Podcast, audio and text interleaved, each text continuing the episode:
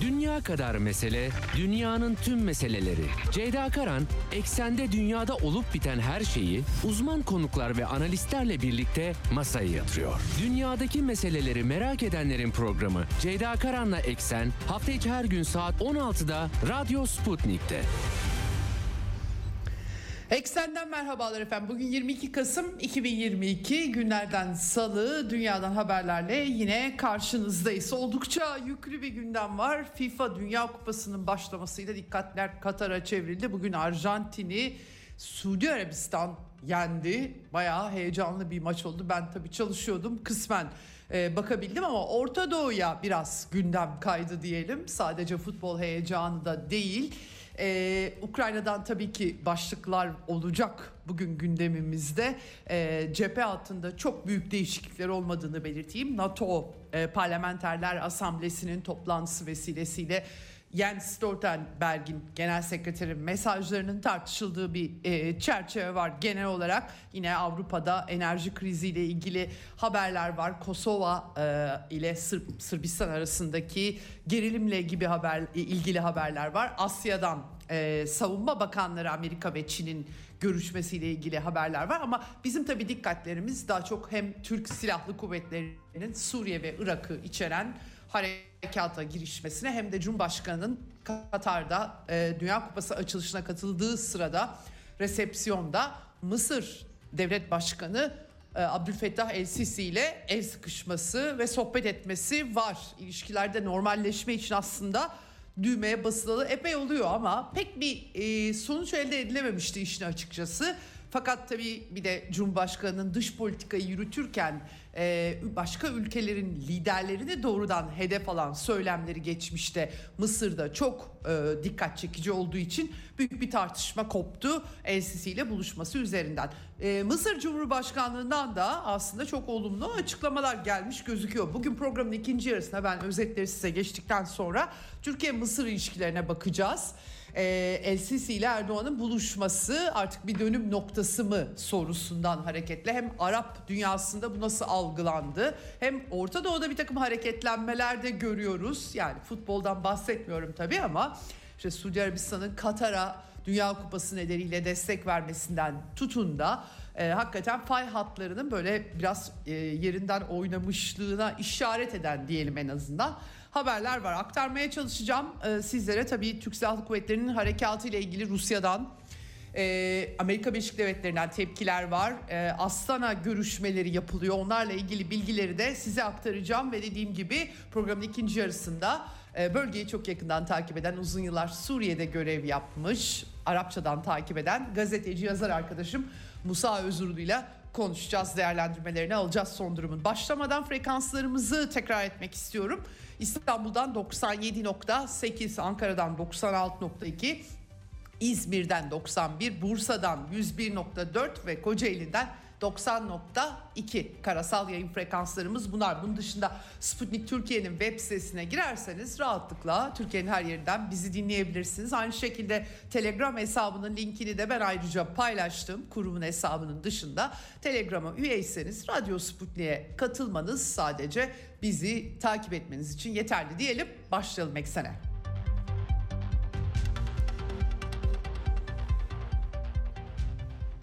Evet, Ukrayna'da kısaca özet geçerek önce başlayayım. Sahada çok fazla bir gelişme yok. Ukrayna ordusunun işte Zaporoje bölgesinden büyük bir karşı saldırıya geçeceği, Herson'dan işte taktik stratejik çekilme sonrası gibi beklentiler var ama bunun işaretleri gelmiyor. Bunun dışında belli bölgelerden, özellikle Lugansk ve Güney Donetsk'ten Ukrayna ordusunun çeşitli hamlelerinin olduğu ama her birinin püskürtüldüğü ve çok büyük kayıplar verdiği yolunda haberler Telegram hesaplarına düşüyor. Yani özellikle Pavlovka'da çok ağır kayıplar, 1400 askerin yitirildiği Ukrayna tarafında haberleri düşmüştü. Askeri uzmanlar gerçekten büyük bir kayıp olduğuna işaret ediyorlardı bunun. Büyük bir çatışma olduğunu belirtiyorlardı. Pavlovka'yı kaybetti Ukrayna ordusu. Cephe hattında ufak tefek oynamalar dışında genel anlamda bir kışa hazırlık olduğu anlaşılıyor. Yavaş yavaş kar düşmeye başladı Ukrayna sahasına. İşte çeşitli görüşler dile getiriliyor kış savaşıyla ilgili olarak. Tabii Rusya Federasyonu'nun Kırım Köprüsü'nü vurulması sonrasında Ukrayna tarafından Ukrayna'nın sivil, idari ve askeri ve enerji altyapısını, ulaşım altyapısını hedef alması Ukrayna'da bu kış koşullarında da bir büyük bir kriz yaratmış durumda. Hem askeri anlamda hem sivil anlamda. Zelenski, birazdan aktaracağım Stoltenberg'in bir kısım açıklamalarını da dün söylemiştim aslında. NATO Parlamenterler Asamblesi'nin 68. Genel Kurulu toplantısına video ile bağlandı Zelenski ve başkent Kiev olmak üzere Sumi, Odessa, Ternopil, Çerkasi, Vinitskaya bölgelerinde enerji durumunun çok ağır olduğunu söyledi. Evet, tabii burada en baştan itibaren Kramatorsk, Slaviansk bölgesi, bu çatışmaların en kilidi orada aslında. Oraya doğru hamleler yapılıyor. Ukrayna ordusunun lojistik ve ulaştırma hatları bu enerji kesintisinden nasıl etkilenecek sorularının yanıtlarını vermeye çalışıyor askeri uzmanlar. Benim her gün artık YouTube videoları izleye ben de bir askeri uzman olup çıkacağım diye korkuyorum doğrusu söylemek gerekirse. Resmi anlayabilmek için farklı görüşleri takip etmek gerekiyor. Bunların hepsi de çok yansıyor diyemeyeceğim Türkiye'ye görebildiğim kadarıyla. Polonya provokasyonuyla geçtiğimiz haftayı geçirmiştik. Polonya topraklarına düşen Ukrayna S-300 füze sistemleri üzerinden bir 3. Dünya Savaşı neredeyse o akşam en azından canlı yaşayanlar için gerçekten çok gergin geçmişti. Çünkü bir Amerikalı istihbarat yetkilisi Associated Press ajansına, Amerikan ajansına Rusya'nın o füzeleri fırlattığını fısıldamıştı. Çok kısa süre önce Pentagon spekülasyon yapmıyoruz dedi. Sonrasında Zelenski açıkçası yalan söyledi, uyarıldı vesaire derken işte o haberi aktaran Associated Press Ajansı'nın muhabiri, araştırmacı, gazeteci dedikleri James Laporta görevden atılmış, işten çıkartılmış efendim. Yani hakikaten enteresan, fakat yalan bilgiyi fısıldayan Amerikan görevlisi, artık Dışişleri Bakanlığı'nda mı istihbarat yetkilisi deniliyor ama hangi bakanlıkta bilemiyoruz tabii ki, kimliği de açıklanmadı. O yerli yerinde mi sorusu çıkıyor çünkü bütün her şeyin kaynağı da o oluyor. Laporta biraz daha hani kendini kullandırmakla herhalde itham ediliyor ya da iddialar o yönde diye aktarmış olayım size. Şimdi tabii bu olay hakikaten büyük bir gerilim yaratmıştı. Laporta henüz doğrulamamış bu arada, onu da aktarayım. İşine son verilip verilmediği, ama sosyal medyada bu yaygın bir biçimde konuşuluyor. Enteresan bir gelişme. AP'ye herkes çok yüklenmişti bunun üzerine. Çünkü böylesine tehlikeli bir yalan bilginin paylaşılması tabii büyük bir sıkıntı yaratmıştı. Bu arada aynı meseleyle ilgili Rus şakacılar Vovan ve Lexus bu kez Polonya Cumhurbaşkanı Duda'yı avlamışlar. Kendilerini Macron gibi tanıtıp telefonda görüşmüşler. O da Emmanuel, sen zannediyor musun ki Rusya'yla savaş istiyorum? Hayır, bana inan, ekstradan dikkatliyim diye dolayı düzeltmeye çalışıyor. Tabii Polonya gerilimi hakikaten yürekleri ağızlara getirmeye yetmişti. Bu Rus şakacılar da, yani Poroshenko, McFall gibi isimler, çok ünlü Britanya Dışişleri Bakanı gibi isimleri avladılar. Rus şakacılar hakikaten bu çatışma boyunca çok iyi çalıştılar. Telefonla da aslında nasıl doğrulanır bu, onu da çok bilemiyorum, ama sonuç itibariyle konuşanlar da dürüstçe anlatıyorlar bazı şeyleri. Bu sayede de öğrenmiş oluyoruz, bu çatışmadan teslim etmek lazım. Şimdi sahada aslında bir de bir başka tehlikeli durum, yine Zaporoje nükleer santraline Ukrayna saldırıları devam ediyor. Mart ayından beri Rusya ve müttefik güçlerin elinde, Ukrayna İç Savaşı'nın diğer tarafı olan müttefik güçlerin elinde. Uluslararası Atom Enerjisi Kurumu Başkanı Grossi dün açıklama yapmıştı, ateşle oynamayın diye. İsim de vermiyor ama yani kimin vurduğu orayı herkes tarafından biliniyor. Bu sefer kurumun uzmanları inceleme yapmışlar ve hasar tespit etmişler. Kondens depolama tanklarında, radyoaktif olmayan sızıntıya yol açtığını tespit etmişler. Ayrıca başka yerler, yani bu üniteler boyunca kullanılan karayolunda, demiryolunda füze izleri var. Basınçlı hava taşıyan boru hattı ve yapılardan birinin çatısı da hasar almış. Çok tehlikeli bu hakikaten. Nükleer felaket yaşama riski var Avrupa'nın. O yüzden birilerinin, Grossi'nin daha net konuşması, tabii daha önce bu santrali ziyaret ettikleri sırada Ukrayna ordusunun saldırısıyla karşı karşıya kalmıştı. Uluslararası Atom Enerjisi Ajansı'nın uzmanları o zaman açıkça Ukrayna'ya çok sert çıkmışlardı. Bu saldırılarla ilgili de çıksalar hayırlı olabilir. Avrupa'nın geleceği açısından söylüyorum. Evet, bir yandan da NATO Parlamenterler Asamblesi toplantısı var. Jens Stoltenberg'in buradaki mesajları çok enteresan. Epey bir dili sürçmüş gözüküyor. Kimse Ukrayna'ya destek olmamalı dedi, sonra pardon deyip düzeltti, Rusya'yı kastediyorum dedi. Ama Rusya'nın terörist devlet olarak tanınması çağrıları damgasını vurmuş gibi gözüküyor. Bir de özel uluslararası mahkeme, hangi uluslararası diyeceksiniz, Batı çerçevesinde bir girişim olarak addedebiliriz bunu. Stoltenberg açıkça Putin'in savaşı kazanmasına izin veremeyiz. 30 NATO üyesini temsilen söylüyor. Türkiye Rusya'yla savaşta mı diye ben Türkiye Cumhuriyeti'nde bir vatandaş, yurttaş ve gazeteci olarak sormak istiyorum. Böyle saçma şey olur mu? Batı savaşta mı sorusuna daha dobra bir biçimde yanıt vermiyorlar tabii ki, ama böyle açıklamalar da yapabiliyorlar.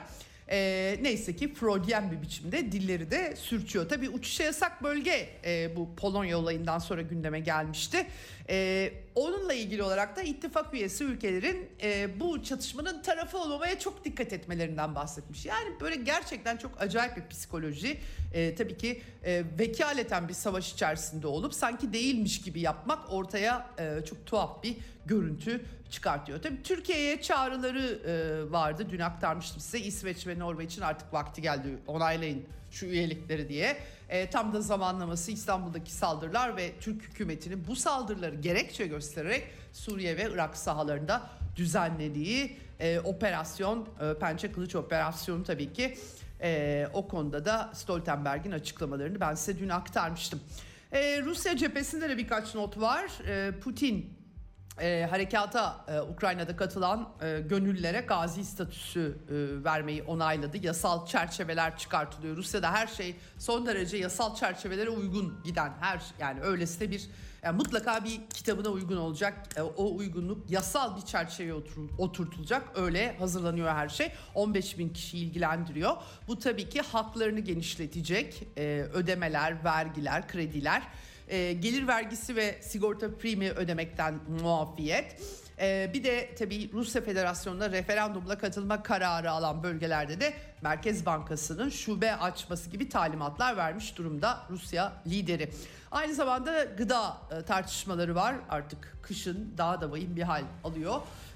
Rusya'nın ihtiyaçlarını karşılayacak gıdası bulunduğunu, ama bazı batılı ülkelerin macera perest demiş, profesyonellikten uzak demiş politikaları yüzünden bunun yarattığı dengesizlikler var.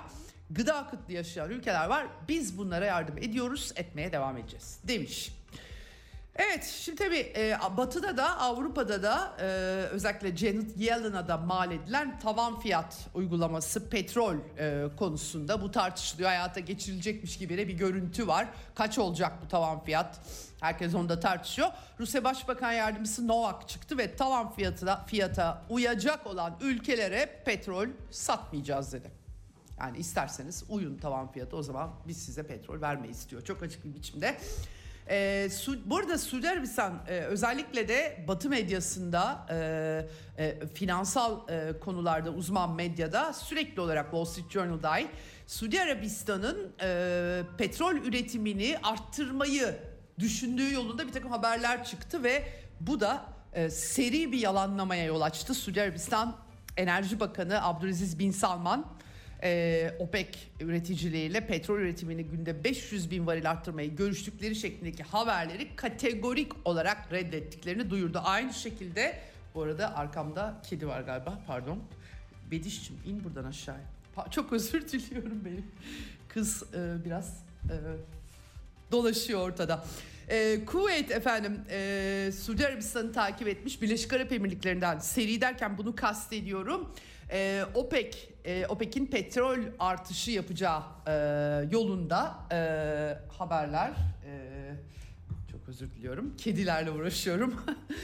Şimdi doğru olmadığını söylemişler. Yani Suudi Arabistan, Birleşik Arap Emirlikleri ve Kuveyt'ten ard arda bu haberler gelmiş durumda. Bu arada dün aktarmıştım size, Katar Çin'den dünyanın en uzun süreli doğal gaz alımı anlaşması, yani 27 yıl sürecek, yıllık 4 milyon ton sıvılaştırılmış likit gaz.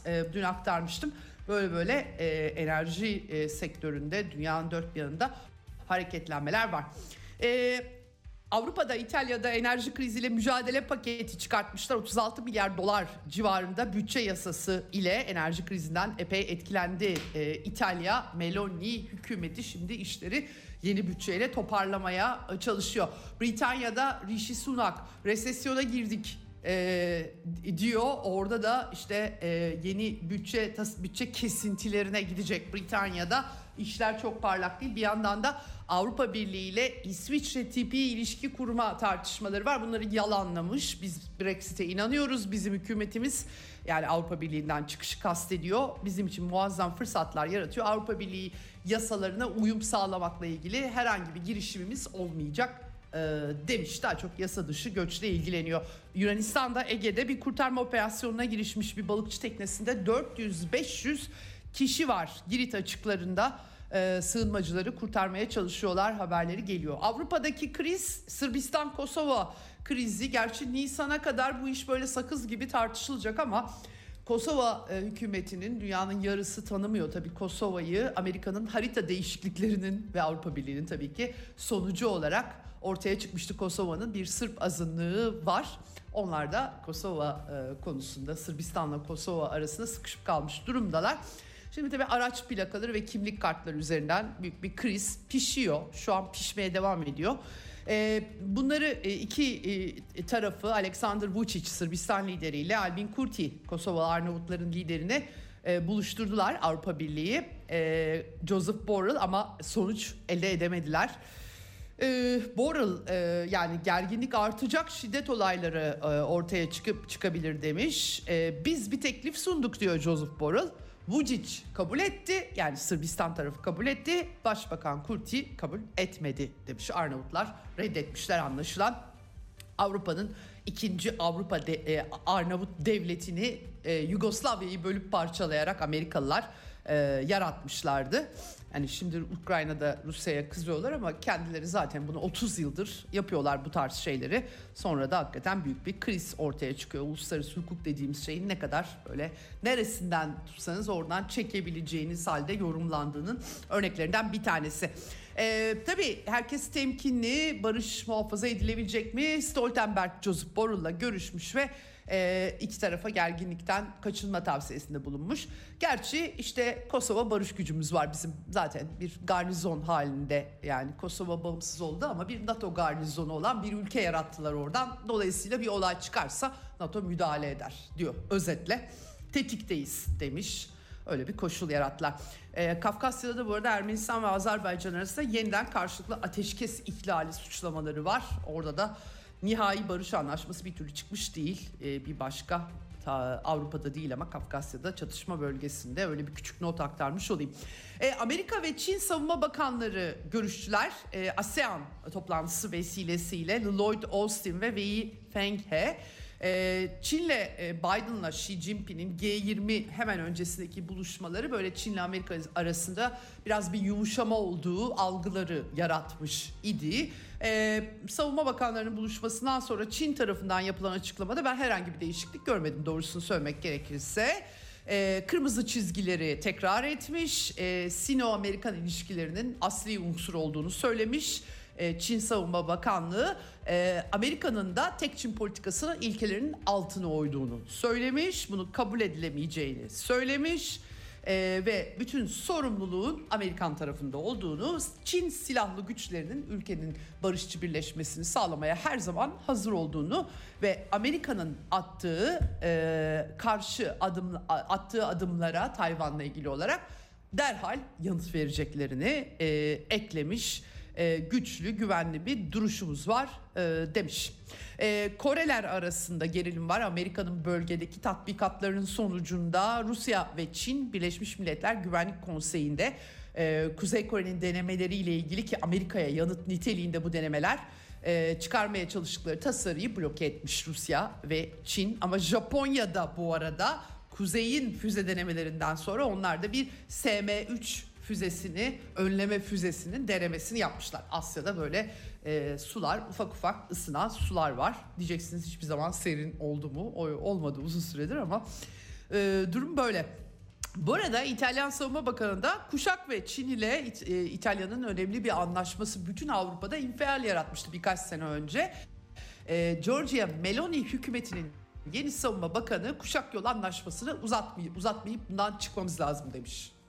Avrupa'yı bir şekilde Çin'le bağlarını koparma hamlelerinden birine yazmak lazım. Giorgia Meloni, neofaşist hükümeti, en sağlam NATO'cu ve Amerikancı hükümetlerden biri olmaya aday gözüküyor Avrupa'da. Çinliler bu arada Küba Devlet Başkanı'nı ağırlamaya hazırlanıyorlar.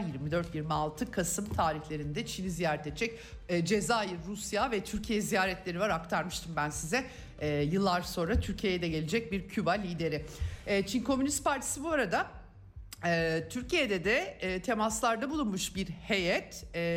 Merkez Komite Dış İlişkiler Bakan Yardımcısı Kiang Hongshan başkanlığında bir heyet Cumhuriyet Halk Partisi'ni ziyaret etmiş ve eski diplomatımız CHP Genel Başkan Başdanışmanı Ünal Çeviköz başkanlığındaki Cumhuriyet Halk Partisi heyetiyle temaslarda bulunmuş.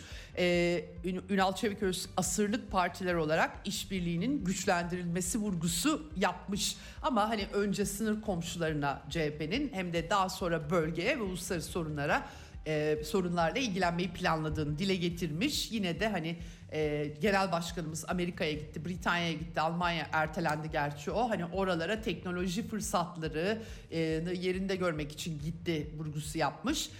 Ama Çin'i de yakından izleyerek vizyonlarını zenginleştirmekten bahsetmiş. Dikkat çekici hakikaten. Cumhuriyet Halk Partisi çok Amerikancı olmakla eleştiriliyor. Bir süredir Türkiye kamuoyunda böyle Çin'le bir diyalog kurmuş olmaları ilginç.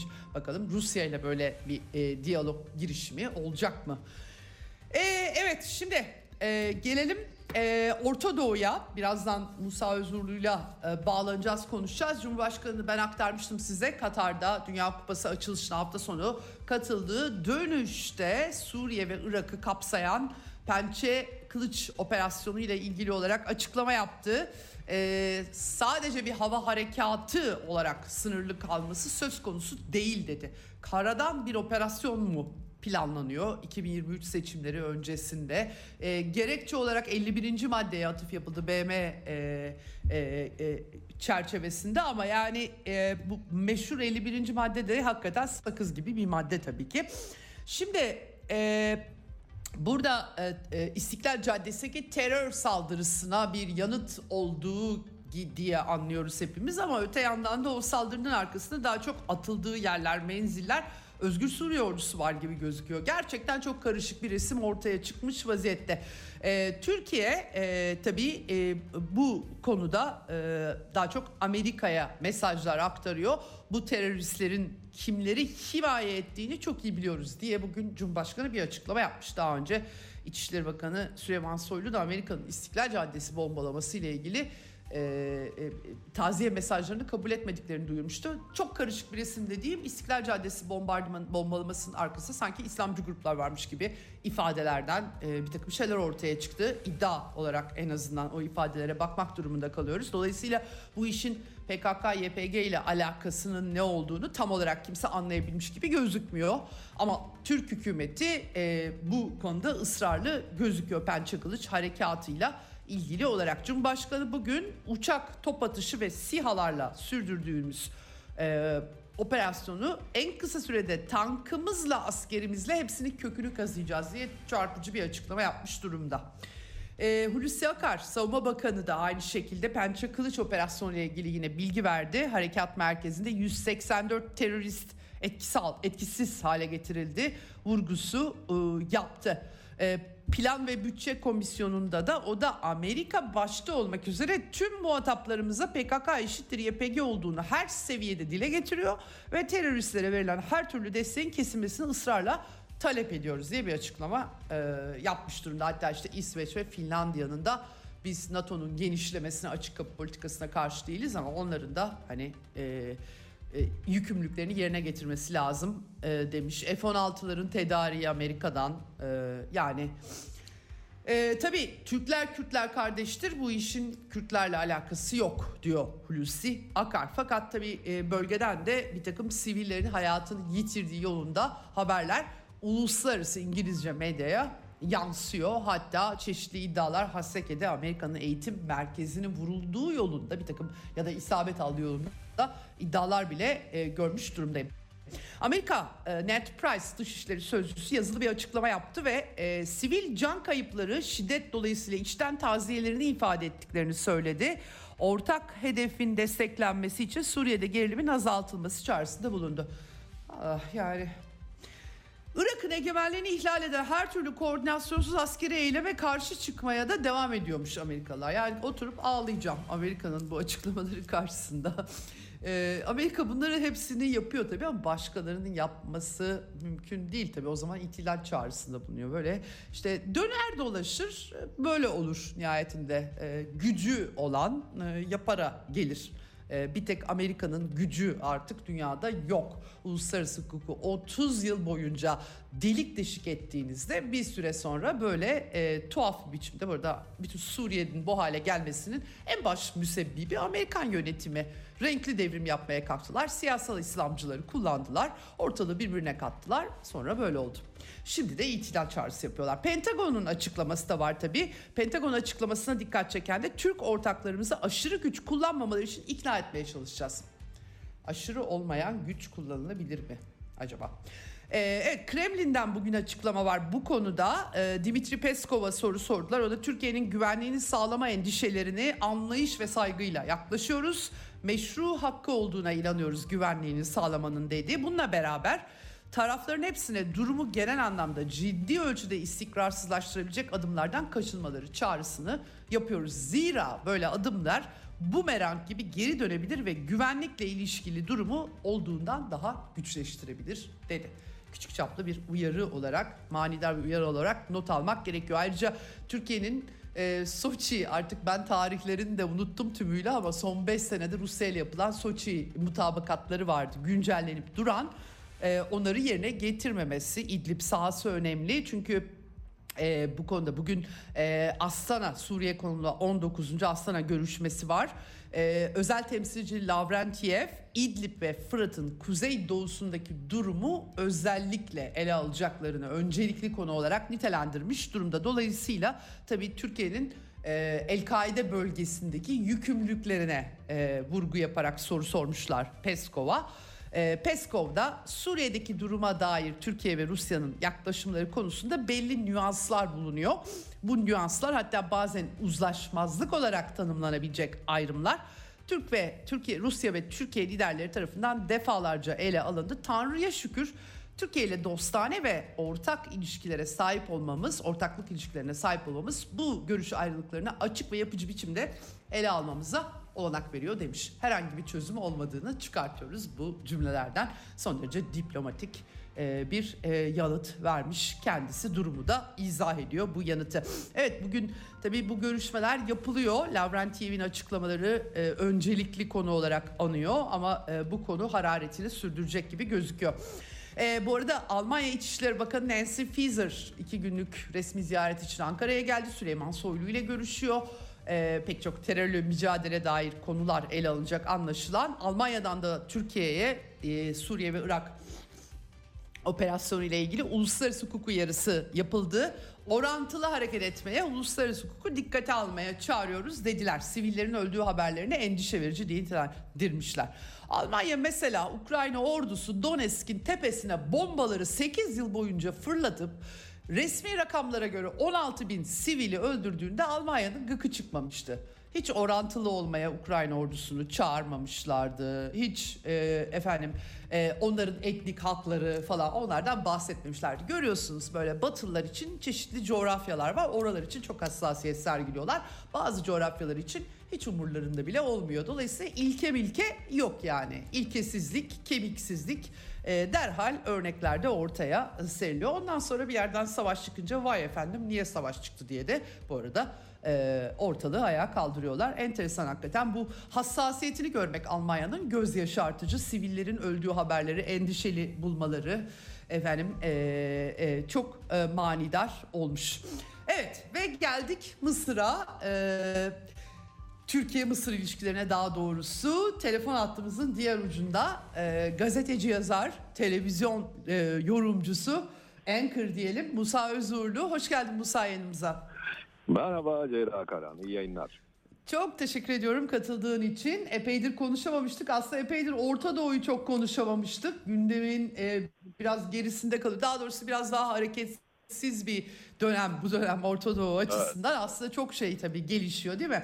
Şimdi hafta sonu ben girişte de aktarmaya çalıştım. Futbolun kalbi Katar'da, Doha'da atmaya başladı. Gerçi çok fazla tartışma çıktı Katar'da düzenlenmesi bakımından. Yani bir adeta medeniyetler arası kapışma çıktı ortaya diyebileceğimiz bir durum var ama aynı zamanda Doha'da Türkiye açısından diplomasi Doha'da attı hafta sonu. Cumhurbaşkanı açılışa gitti, Dünya Kupası'nın açılışına ve resepsiyonda liderlerle bir araya geldiğinde işte Filistin lideri, efendim Ürdün kralı, Kuveyt veliaht prensi bilmem ne derken El Sisi.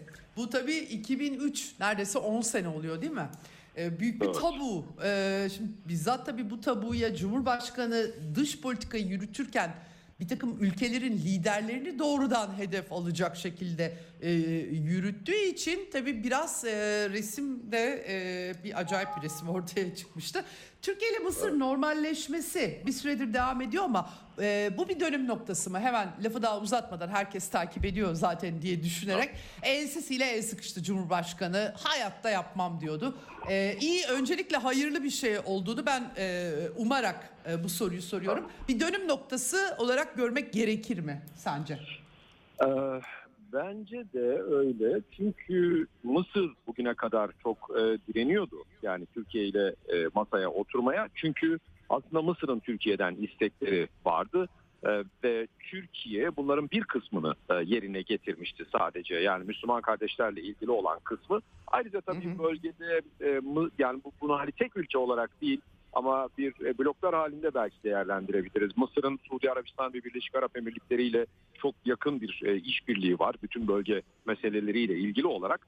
Dolayısıyla Türkiye'nin ilk adımları da bu iki ülkeyle olduğu için artık sırada Mısır'ın olması kaçınılmaz bir durumdu. Fakat Mısır'da dediğim gibi Türkiye'den aslında şikayetçi olan taraftı. Yani birincisi Mursi'nin seçilme süreci, sonrasında Türkiye'nin tavrı, özellikle Mursi'ye olan desteği ve dolayısıyla Müslüman kardeşlere olan desteği iki ülkenin arasını iyice germişti. Ve daha sonrasında tabii Sisi'nin bir darbeyle yönetimi ele almış olması daha da gerdi durumu ve Türkiye öyle bir tavır koydu. Dolayısıyla bu sebeplerden bir tanesi. Ama diğer taraftan Doğu Akdeniz'le ilgili olarak Türkiye hem Mısır'la arası bozuk olduğu için bir fırsatı kaçırdı. Mısır'la belki bir işbirliği yapabilecekken, hem de diğer yandan aynı zamanda Mısır'ın bu ara bozukluğu dolayısıyla Yunanistan'la atmış olduğu adımla bu sefer daha farklı bir pozisyona da geldi. Ve Libya meselesi var tabii. O da çok çok önemli. Örneğin Libya, Mısır açısından hem komşusu, karadan ve denizden komşusu olması, hem de tabii ki etkili bir ülke olmaya çalışması Mısır'ın Libya'da Türkiye ile karşı karşıya getirdi Mısır'ı. Dolayısıyla birkaç başlık altında iki ülkenin gerçekten çok farklı yerlerde yer aldığını gördük ve Mısır'ın özellikle bu konularla ilgili olarak, belki Libya tartışmalı bir mesele ama Türkiye'nin kendi iç işlerine karışması, doğrudan karışması suçlamasıyla beraber Türkiye'ye karşı tavır geliştirdiğini göz önüne alacak olursak, evet, şikayetçi olan taraf Mısır tarafıydı. Bu nedenle Sisi'nin böyle bir şeyi, böyle bir bir tokalaşmayı kabul etmiş olması Mısır'ın da aslında evet artık yavaş yavaş yumuşamaya başladığını gösterir ki bu cümleden itibaren evet bunun bir dönüm noktası olduğunu düşünmeye başlayabiliriz diye bir şey. Kendisi de Mısır Cumhurbaşkanlığı da galiba şöyle bir açıklama yapmış. Sen Arapçadan mutlaka bakmışsındır. Biraz doğruluyor yani. İki ülkeyi ve halklarını birbirine bağlayan derin ve tarihi ilişkilerin altını çizdiler Cumhurbaşkanları. Bunun iki taraf arasındaki ikili ilişkilerin gelişmesinin başlangıcı olacağına karar verildi. Demek ki daha önceki görüşmeler pek başlangıç olarak algılanmıyor. Evet, değil mi? Gerçekten de öyleydi ama. Gerçekten de öyleydi. Dikkat edecek olursak. Evet. Türkiye'nin mesela hatta hem Dışişleri Bakanı Mevlüt Çavuşoğlu'nun hem Milli Savunma Bakanı Hulusi Akar'ın Mısır'la ilgili bir takım açıklamaları vardı ve Mısır ona rağmen Türkiye'yi hani tam olarak demeyeceğim ama yalanlayacak ya da taca çıkartacak bir takım açıklamalar yapmaya devam ediyordu ki bu iki ülkenin aslında birbirinden habersiz bir şekilde, daha doğrusu Türkiye'nin Mısır'dan habersiz bir şekilde böyle açıklamalar yaptığını ya da en azından umudunu dile getirdiğini gösterir. Ama gerçekten bu sefer iki taraftan da böyle ortak bir açıklamanın yapılmış olması evet bir adımın atılacağını gösteriyor. Peki Arap medyasına nasıl yansıdı Mustafa bunlar? Yani özellikle Mısır medyasına. Yani Türkiye'de çok ben açıkçası El-Sisi'nin doğrudan Erdoğan'ı hedef aldığı, bilmiyorum sen hatırlar mısın? Hani şahsi olarak hedef aldığını hatırlamıyorum. Öyle bir cümle aklımda kalmamış ama Cumhurbaşkanı doğrudan şahsi olarak kendisine hedef aldığını biliyoruz hepimiz de. Dolayısıyla hani Türkiye'de tartışma çok. Yani muhalefetin eleştirileri var, ilkesizlik, şu. Gerçi biz bunların hepsini Batı'da hep görüyoruz ama hani Türkiye'de bu arada çok Batı modelinde bir ülke aslında bu bağlamda. Merak ettiğim Arap medyası nasıl algıladı? Arap ve Mısır medyası bütün bu gelişmeleri nasıl algıladı? Mısır medyasında özellikle dikkatli yorumların yapıldığı ve aslında Türkiye'nin Mısır tarafına yanaştığı yönünde bazı yorumlar rastladım. Yani burada hala Mısırlılarda şu görüş hakim. Evet, Türkiye bize karşı hata yaptı. Biz tavrımızı koyduk ve şu anda artık Türkiye bu hatasından dönüyor. Yani bu anlamda bir takım yorumlara rastladım Mısır medyasında. Diğer taraftan Arap medyasındaysa genel itibariyle Türkiye-Mısır yakınlaşması olarak görülüyor. Yani bir tarafın diğer tarafa yakınlaşması değil ama iki tarafın yakınlaşması anlamında bir takım yorumlar yapılıyor. Evet. Evet. Peki ama tabii şeyler ortada duruyor. Hala başlıklar ortada duruyor. İhvan konusunda, Libya, Doğu Akdeniz konusunda başlıklar ortada duruyor. Libya zaten NATO tarafından bölünmüş, parçalanmış bir ülke. Evet, ben artık öyle diyorum. BM'nin el attığı, Amerika'nın tabii ki etkisiyle Batı'nın organize ettiği bölme parçalama operasyonlarında bir BM kurulduğu zaman oradan bir şey çıkmıyor zaten ama yani büyük kargaşalar dışında. Türkiye bunun da bir tarafı olduğu için şunu sormak istiyorum. İki şey sormak istiyorum. El-Sisi Erdoğan'ın bu resepsiyon dolayısıyla aslında görüştüğü söyleniyor ama özel bir zirve beklenebilir mi? Birincisi, ikincisi iki ülke arasındaki sıkıntılı başlıklara yansımaları bakımından çok kritik bir değişiklik kısa vadede beklenebilir mi? Ya şöyle bir şey, herhalde önce Dışişleri Bakanları düzeyinde bir görüşme olabilir. Daha sonrasında belki yani iki lider bir araya gelebilirler. Ama yani bu gerçekten çok ekstra bir durum olacak gibi görünüyor. Fakat ne olursa olsun sonuçta politikadan ve politikacılardan bahsediyoruz. Nasıl ki mesela bizim açımızdan Cumhurbaşkanı Erdoğan'ın açıklamalarından yola çıkacak olursak Mısır'la tekrar barışmak mümkün değil idiyse fakat bunun tersi olduysa evet gerçekten iki liderin buluşması da olası. Ama ben önce daha alt düzeyde bir temasın başlayacağını düşünüyorum. İkincisi başlıklar konusu çetrefilli. Yani Libya konusuna baktığımız zaman Türkiye'nin aslında orada bir kriz yönetimi devam ettirdiğini, tabii taleplerinde ısrarcı olduğunu fakat bu taleplerini tam olarak yerine getiremedi. Yani karşılayamadığını, elde edemediğini de görüyoruz. Dolayısıyla bu Türkiye açısından ne kadar sürdürülebilir sorusu var. Bu nedenle muhtemelen Mısır çünkü daha etkili Libya'da zaten karakolsuz olduğu için gerçekten çok daha etkili istihbari anlamda, her anlamda Libya'daki elbette belli bir tarafın şeyleri, yetkilileri iki günde bir Kahire'deler. Dolayısıyla Mısır gerçekten çok etkili orada. Bu nedenle Türkiye Mısır'la bir anlaşmaya gitmek istemiş olabilir. Bu anlamda eğer Mısır'la gerçekten Libya konusunda bir anlaşma olursa evet bu problem çözülecek. Fakat bu Doğu Akdeniz meselesinde artık mesela Mısır'ın angajmanları var. Örneğin Yunanistan'la tıpkı Türkiye'nin Libya'nın bir tarafıyla yapmış olduğu deniz sınırı yetki anlaşması gibi bir anlaşması var. Şimdi Yunanistan'ın bundan vazgeçmesi mümkün görünmüyor. Ayrıca Yunanistan oradaki o İsmet projesinde de yer alıyor Mısır. Dolayısıyla bunlardan nasıl vazgeçecek veya oradaki daha önce imzalamış olduğu işbirlikleri var, İsrail'le var, Kıbrıs Rum tarafıyla var. Bunlardan nasıl vazgeçecek? Bunlar gerçekten kolay değil Mısır açısından. Tabii bunların vazgeçmesini gerektirmiyor ama zaten oralarla anlaşmalı olduğu için Doğu Akdeniz meselesinde muhtemelen en fazla Mısır'ın Türkiye'ye yapabileceği belki sessiz kalma jesti. Ama Mısır'ın anlaşma yaptığı veya işbirliği içerisinde olduğu diğer taraflara baktığımız zaman bunların bir kısmının Türkiye ile problemli olduğunu düşündüğümüzde bu sefer Mısır'ın pozisyonu da kolay olmayacak. Ama ne olursa olsun bu Türkiye ile Mısır arasındaki problemlerin çözüldüğü, yani bu anlamda da çözüldüğü anlamına gelmeyecek. Mısır'ın her ne kadar Türkiye'ye jest yapmış olsa da. Diğer taraftansa bu Müslüman kardeşler meselesi var. Aslında Müslüman kardeşler geçtiğimiz günlerde Mısır'da bir protesto başlatacaklardı. Fakat Mısır devleti çok sert bir biçimde önlemler aldı. Sokağa çıkma yasağı ilan etti belirli yerlerde ve dolayısıyla bunun önüne geçti. Şimdi bir taraftan Müslüman kardeşler siyaseti bıraktıklarını söylüyorlar ama diğer taraftan belli ki hala bir hareketlilik var. Bu anlamda da Türkiye'de hala Müslüman kardeşlerin yöneticilerinin bulunduğunu biliyoruz. Hatta bazılarına vatandaşlık verilmiş. Yani artık Türkiye'nin koruması altındalar bunlar. Fakat Türkiye ne kadar durduracak bu kişileri ve faaliyetlerini? İşte buna bağlı Müslüman kardeşlerle ilgili problemin çözülmesi. Ben zannediyorum Türkiye bu konuda daha pasif bir tutum içerisine girecek. Yani madem Mısır'la böyle bir sürece başladıktan sonra bu da Mısır'ı rahatlatabilir. Ayrıca zaten Suudi Arabistan ve Birleşik Arap Emirlikleri'ni de rahatlatacak bir süreç olabilir. Dolayısıyla kolay değil, çok taşlı bir yol ama ilerleme yavaş da olsa sağlanacak gibi görünüyor. Evet. Şimdi tabii çok fazla bir tarafa doğru gidince burada tamamen bir ihvan, bütün bölgede bir ihvani herhalde resim görülmek istendi. Olmadı, o çöktü. Dolayısıyla bu kadar çok ileri doğru gidince geri çevirmek de daha zor oluyor. Peki bir de Suriye'yi de sorayım. Yani gerçi şimdi Türkiye'nin operasyonu var, daha durum biraz daha hassas gibi gözüküyor ama aynı zamanda işin siyasi üst yapısal noktasında diyeyim, sevmiyorum o lafı, ağzımdan kaçtı kusura bakmayın ama tam da öyle bir aşamada Esad'la da görüşme, ki MHP lideri de hem El-Sisi ile buluşmaktan çıkartıp işi hatta Esad'la da görüşmesi lazım gibi cümleler kurdu. Yani böyle çok acayip U dönüşleri yapılıyor Türk dış politikası bağlamında. Esad'la buluşmayı da bekleyebilir miyiz, ne dersin? Yani Esad'la hemen buluşma olur mu bilmiyorum.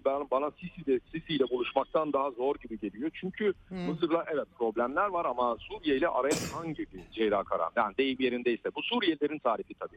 Yani çok bu konuda, sertler bu konuda. Muhtemelen yine o da Dışişleri Bakanları düzeyinde olabilir. Bir yerde buluşma olabilir. Doğrudan bir ziyaret olur mu onu bilmiyorum ama bir yerlerde buluşma olabilir bir vesileyle. Daha sonrasında belki de heyetler arası ve sonrasında ben mesela Esad'ın Cumhurbaşkanı Erdoğan'la aynı fotoğrafa girebileceği gibi bir şeyi hayal edemiyorum daha doğrusu. Yani olabilir. Onun açısından çok zor olabilir çünkü bunu kendi kamuoyuna anlatması lazım yani Esad, evet tamam benim ülkemin çıkarları neyi gerektiriyorsa onu yaparım gibi bir var, ifadesi var Erdoğan'la buluşmak adına, buluşmakla ilgili. Fakat yine de çok kolay olduğunu düşünmüyorum. Erdoğan açısından daha kolay olabilir çünkü Erdoğan Suriye ile ilgili olarak aslında bugüne kadarki politikalarının doğru olduğu konusunda hala ısrarcı. Yani bu politikalarının yanlış olduğunu düşündüğü için bir dönüşte değil Erdoğan Suriye konusunda. Aslında Suriye'nin artık kendisiyle barışması gerektiğini düşünüyor. Dolayısıyla Erdoğan açısından ben bu buluşma probleminin daha yumuşak bir problem olduğunu düşünüyorum ama asıl burada kararı verecek olan Esad gibi görünüyor. Evet. Fakat iki ülke arasında gerçekten temas olacak mı? Evet yani Devlet Bahçeli'nin biz bir taraftan aslında kamuoyunu ve kendi tabanını da teskin etmek adına açıklamalar yaptığını varsayarsak, bunu göz önüne alırsak, demek ki orada da dillendirildiğine göre evet artık bu konuda bir kararlar alınmış. Bu da tabii çetrefilli bir konu. Türkiye'nin yapacağı, yani yapmakta olduğu devam eden bu operasyonda çok sayıda aslında gizli ve açık taraf var ve bunlar arasındaki ilişkiler, çıkar ilişkileri, menfaat çatışmaları vesaire de hani bir takım şey konularda belirleyici olacak. Ama zannediyorum Suriye ile de artık yavaş yavaş bir şeye, mesela Dışişleri Bakanları düzeyinde bir fotoğraf verilmeye doğru gidiliyor. Peki. Çok teşekkür ediyorum Musa Özurlu değerlendirme için. Teşekkür ederim. Kolay gelsin. İyi yayınlar. Evet, hakikaten zor bir resim. Dış politikayı yürütürken tabii pek çok ülkeyle çelişkili durumlar, husumetler, düşmanlıkları olabilir ama doğrudan liderleri hedef almak. Bu biraz Batı tarzı, biliyorsunuz. Batı'da Amerika mesela şeytanlar yaratır. Kendi kamuoylarına aslında tamamen iç politikayı da ilgilendiren. Onların dış politikaları zaten iç politika gibi bir şey Amerikalıların. Böyle bir takım şeytanlar var. Yani hiçbir şekilde o ülkeler, sosyoekonomik yapı onlar değil. Böyle küçük küçük şeytanlar yaratıp kamuoylarına öyle sunup. Bu taktik aslında yeni bir taktik. Türkiye'ye özgü bir taktik değil. Aslında Türkiye'de tipik Amerikan politikaları ideolojik çerçevede uygulayan bir ülke haline getirildi. Türkiye'de kendi bölgesinde Amerika'nın dünyada yaptığını yapacak şekilde şeytanlar yaratma. Ben Mısır darbe hikayesini çok iyi hatırlıyorum doğrusu. Yani 2 Mısır vardı. Tahrir meydanını dolduranlar, işte Rabia'yı dolduranlar ve Mursi'ye sandık kurmasını çok kısa süre önce bütün yetkileri elinde topladığı için, her şeyi feshettiği için sandık kurmasını önerdi ordu. Aslında yumuşak bir hareketle sıyrılabilirdi oradan ama itiraz etti. Hatta birilerinin akıl verdiği söyleniyor kendisine bu konuda ve Mısır ordusunun zaten öteden beri siyasetteki ağırlığı biliniyor. Böyle iç çatışma işine getiriyorsunuz deyip olaylara el koyduklarını gayet iyi hatırlıyorum tabii ki. Yani toplumlar yarı yarıya bölündüğü zaman bütünü yansıtma biçiminiz her şeyi çok etkiliyor elbette. Oralardan daha büyük gerginlikler de çıkabiliyor. Tıpkı aslında İran'da şimdi gördüğümüz gibi, evet İran'da gerçekten çok büyük problemler olduğu, aşikar sıkışmışlıklar olduğu ve bunların da kendiliklerinden içerideki dinamiklerle ve mücadelelerle çözülmesine çok açık bir ortamda yok. Çok dış müdahaleye açık bir ortamda yaratıyor. En son yani tam olarak ne olduğunu bilmiyorum açıkçası. Orada değilim. Yani sahada değilim. Sahada olmadığım için bilmiyorum. Yani sosyal medyadan hüküm kesmek istemiyorum sosyal medya görüntüleriyle. Çünkü çok çarpık resimler çıkabildiğini bize yakın tarih öğretti ama gerçekten büyük bir sarsıntı olduğunu reddedebilecek durumda değiliz. Gelen bilgileri süzerek yaklaştığımızda dahi, dün Katar'daki Dünya Kupası'na yansıdı. Britanya İran'ı 6-2 mağlup etti bu maçta ve milli takım oyuncuları, futbol takımı açılış maçı öncesinde ulusal marşlarını söylemeyi reddetmiş gözüküyorlar. Hakikaten de ben dönüp 2018'de Rusya'da yapılan, Soçi'de yapılan maçta ne yapmışlar diye baktım videolarına. Evet, söylemişler. Milli marşlarını bu sefer söylemiyorlar. Gerçekten herhalde yönetime bir mesaj olarak algılamak lazım. Çeşitli yerlerden gösterilerde görüntüler geliyor. Dediğim gibi ben orada değilim. O yüzden bilmiyorum. Orta Doğu sahasında orada olduğum çok vaka yaşadım. Oradan hareketle bir kendimce deneyim, subjektif bir deneyimden yola çıkarak çok iddialı konuşmak istemiyorum İran konusunda. Bunun altını bir kez daha çizmiş olayım. Evet. Eksen'in bugün sonuna geldik. Bugün aynı zamanda Arjantin-Suudi Arabistan maçı vardı. Suudi Arabistan Arjantin'i yendi 2-1. Gerçekten efsane Arjantin'i devirmeyi başarmış gözüküyorlar. Salih El-Şehri ve Salem El-Davsari'nin golleriyle yendiler ve benim izleyebildiğim kadarıyla, dediğim gibi çalışıyordum. Dünya işlerine bakıyordum. Çok az gördüm ama Arjantin çok kötü oynamış, öyle anlıyorum. Beklenmedik bir biçimde.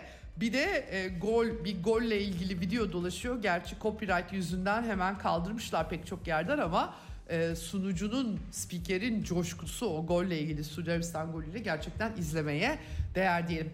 Yarın görüşmek üzere Eksen'den. Hoşçakalın efendim. Ceyda Karan'la Eksen sona erdi.